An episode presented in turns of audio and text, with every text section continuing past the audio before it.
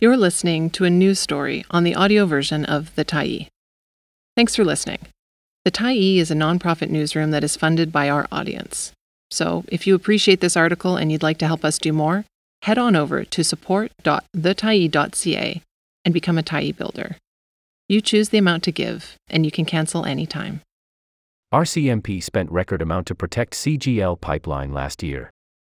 By Amanda Follett Hosgood, September eleventh, twenty twenty-three. The R C M P's costs for patrolling a remote resource road on Wet'suwet'en territory to protect a pipeline project rose almost sixty percent last year to eleven million dollars, despite no significant police actions in the area.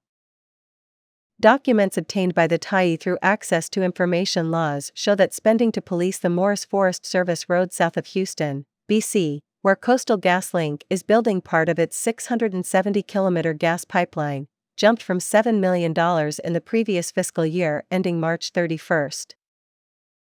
It's the most the R C M P has spent on the Morice in a single year since Wet'suwet'en opposition to the pipeline first boiled over in January two thousand nineteen, and it brings total costs of policing the conflict to almost thirty-seven million dollars in just over four years.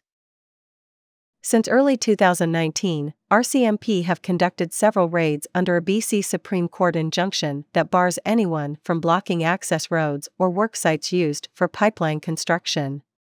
While Crown prosecutors chose not to pursue charges following arrests in two thousand nineteen and twenty twenty, nearly twenty people arrested in November twenty twenty-one face criminal contempt charges.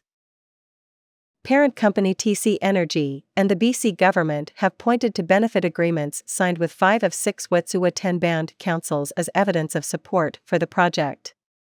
But the nation's traditional leadership has long opposed pipeline development through their traditional territory. Despite no large-scale police action in nearly two years, R C M P officers have continued to patrol the Morice Road, including entering camps established by the Wet'suwet'en, and maintain a presence in nearby communities. Wet'suwet'en Hereditary Chief Namox said the R C M P's big spending facilitates the ongoing monitoring and intimidation of Wet'suwet'en people on their traditional territory.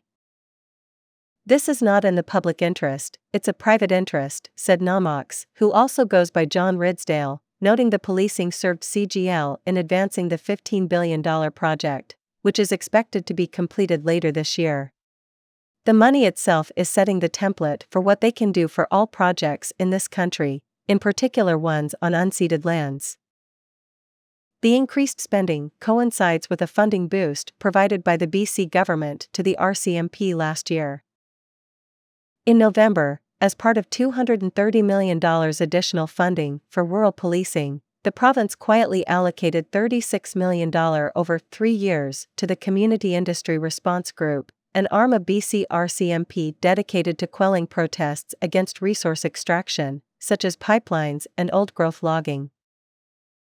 In March, the Civilian Review and Complaints Commissioner launched an investigation of the unit following a series of complaints and lawsuits.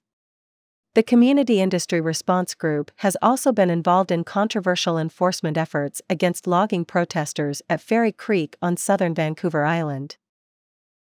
The additional funding is intended to standardize C I R G within the B C R C M P and put in place permanent funding for dedicated officers, the province later told the Tyee. The first two full-time C I R G officers were hired last November, internal R C M P records show.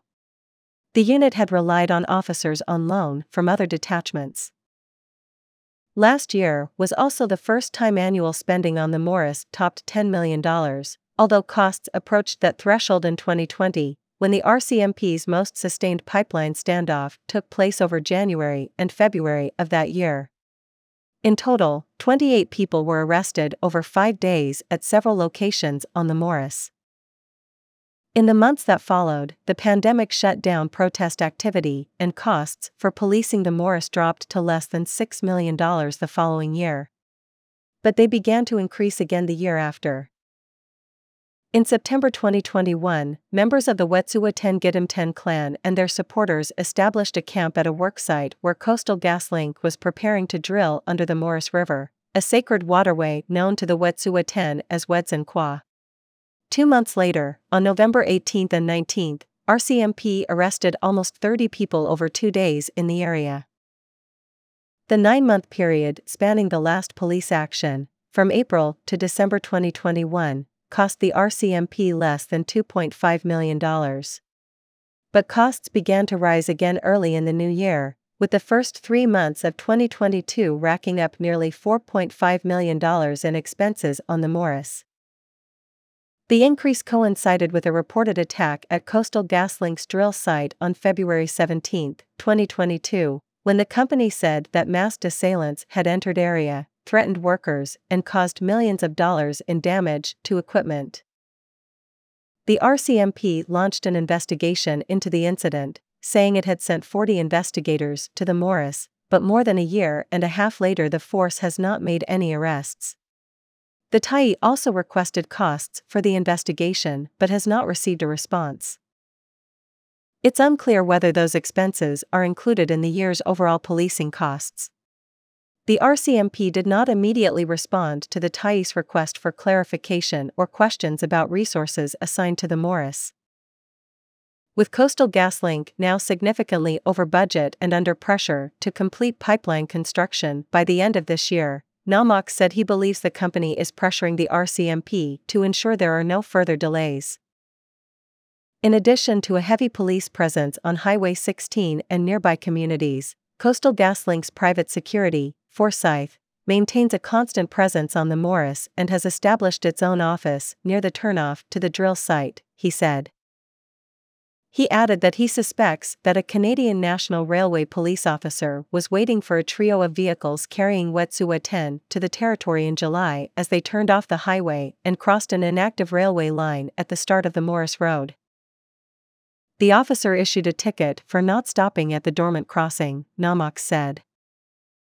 "I think he was just upset that we disturbed his nap," he joked. "He gave us a one hundred nine dollar fine for that railway crossing that's all grown over and never used." Thanks for stopping by the Tyee today. Anytime you're in the mood to listen to important stories written well, we'll be here. And if you'd like to keep independent media going strong, head over to the tyee dot c a and click on the Support Us button to pitch in. Finally, big, big thank you to all of our Tyee builders who made this story possible.